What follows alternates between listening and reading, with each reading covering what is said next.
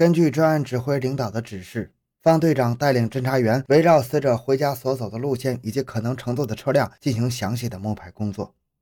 尽管不忍心去打扰处于悲痛中的王彩云的家人，但是为了早日破案，方队长决定再次到王彩云家进行询问，寻找线索。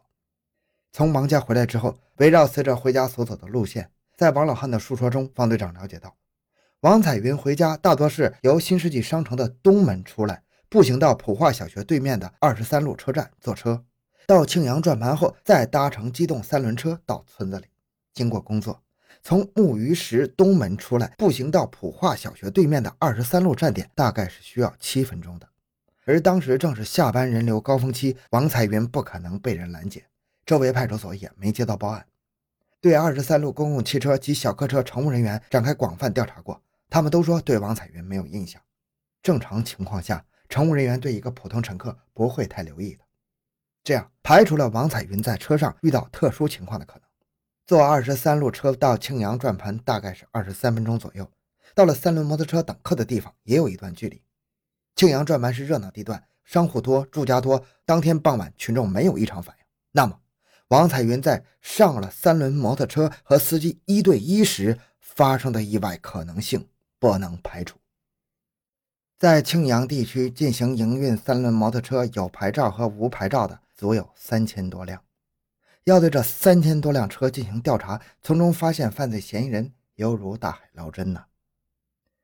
方队长确定庆阳转盘周围的七个三轮摩托车聚集点，缩小调查范围。庆阳公安分局调取这些司机的资料，并重点列出了几个有前科劣迹的怀疑对象，其中一个叫王忠德的引起了专案组的注意。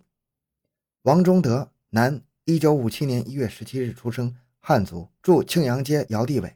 曾于1993年因为强奸罪被市中级人民法院判处无期徒刑，由于在狱中表现良好，被提前释放了。看完档案后，方队长对王忠德产生怀疑，他特意到转盘向三轮车的司机打听王忠德的下落。有个司机说，王忠德这几天把车送去换车棚了。据他自己说，因为帆布遮挡光影响生意，换塑料棚敞亮些。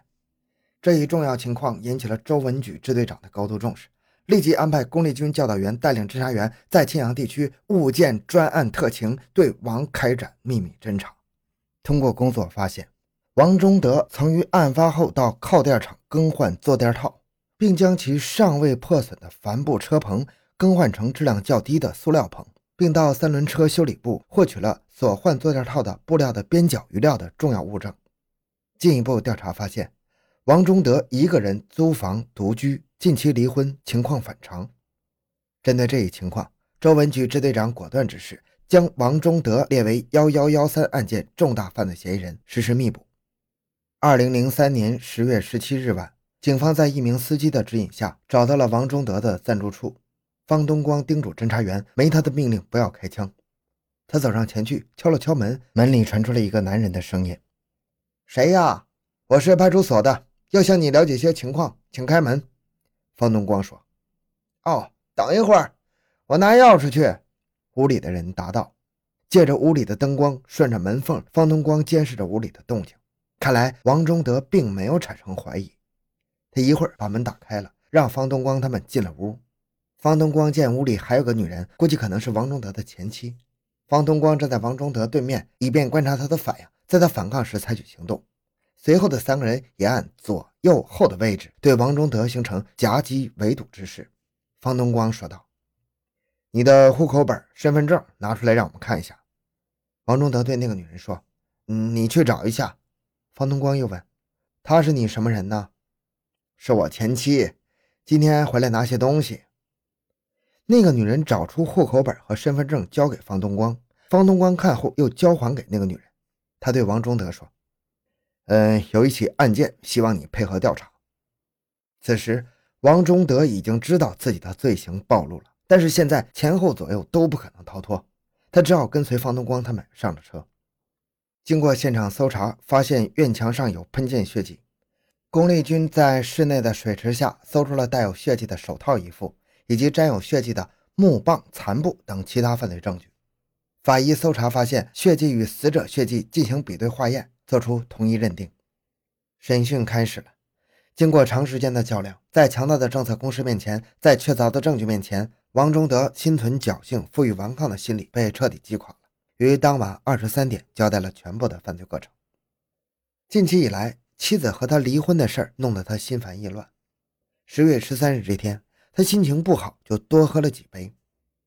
晚上六点左右，他在庆阳转盘等活，这时走过来一个姑娘，二十岁左右，长得十分清秀。王忠德主动上前搭话。正在他与姑娘谈价的时候，另一个司机以前拉过这个姑娘，便向他摆手。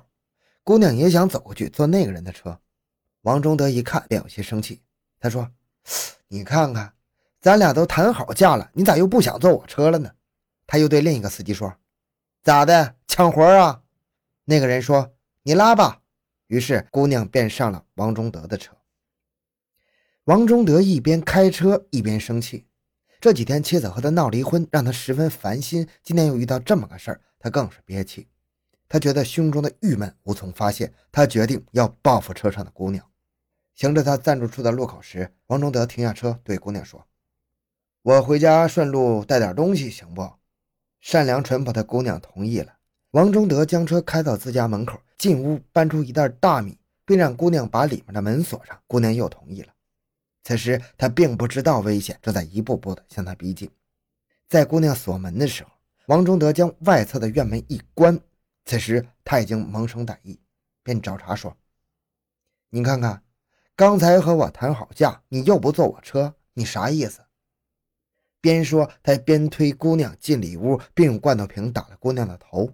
趁着姑娘眩晕之际，他抱住姑娘欲行不轨。这时姑娘说话了：“大哥。”我认识你，你姓王。王忠德听见这句话，顿时傻了眼，忙说：“我不姓王。”他紧接着反问道：“你姓啥？”姑娘说：“我姓王，是王国荣的二女儿。”王忠德听罢，暗自叫苦，心想：这姑娘是我叔伯二叔家的孩子呀。王怕事情败露，在亲戚中丢面子，便哄姑娘说：“这事儿你不要跟任何人讲，以后你坐车我全包了。”不要车钱。惊魂未定的姑娘只想快点离开，她点点头，假装同意了。姑娘见王忠德堵着门，自己无法逃脱险境，她灵机一动，对王忠德说：“大哥，外面车里有小零食，你帮我拿回来，别丢了。”王忠德不知是计，便答应一声，转身去取。姑娘趁机也跟了出来。眼看身体已经挤出门外，这时的王忠德已经完全丧失理智，罪恶占据了他的心灵。他随手操起了一个硬物，朝着姑娘的后脑打去。两下过后，姑娘满头是血，软绵绵地躺在地上。王忠德随手又从兜里掏出一条白色的尼龙绳，系在姑娘脖子上，使劲来勒了几下。此时，姑娘已经是奄奄一息了。王忠德用塑料袋套在姑娘头上，将她抱到三轮摩托车上，将装有小食品的袋子也扔到车上。他将车发动，驾车向转盘方向上了沈营公路，顺着东王庄、迎水寺。来到太子河东侧公路上，因为一路上行人都比较多，王忠德没敢停车。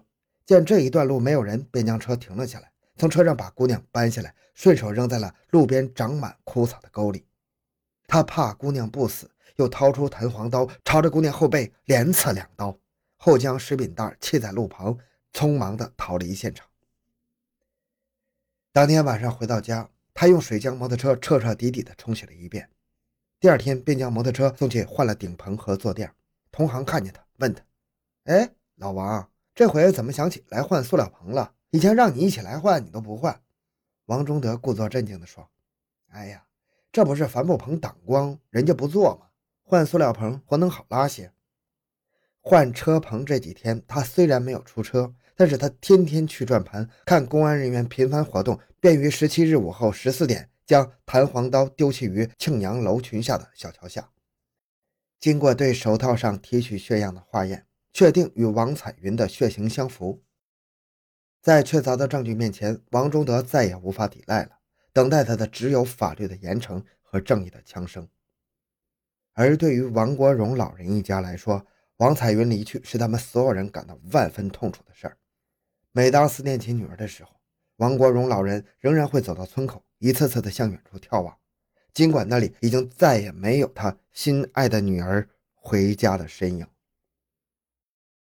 好，这期案子就讲到这里。小东的个人微信号六五七六二六六，感谢您的收听，咱们下期再见。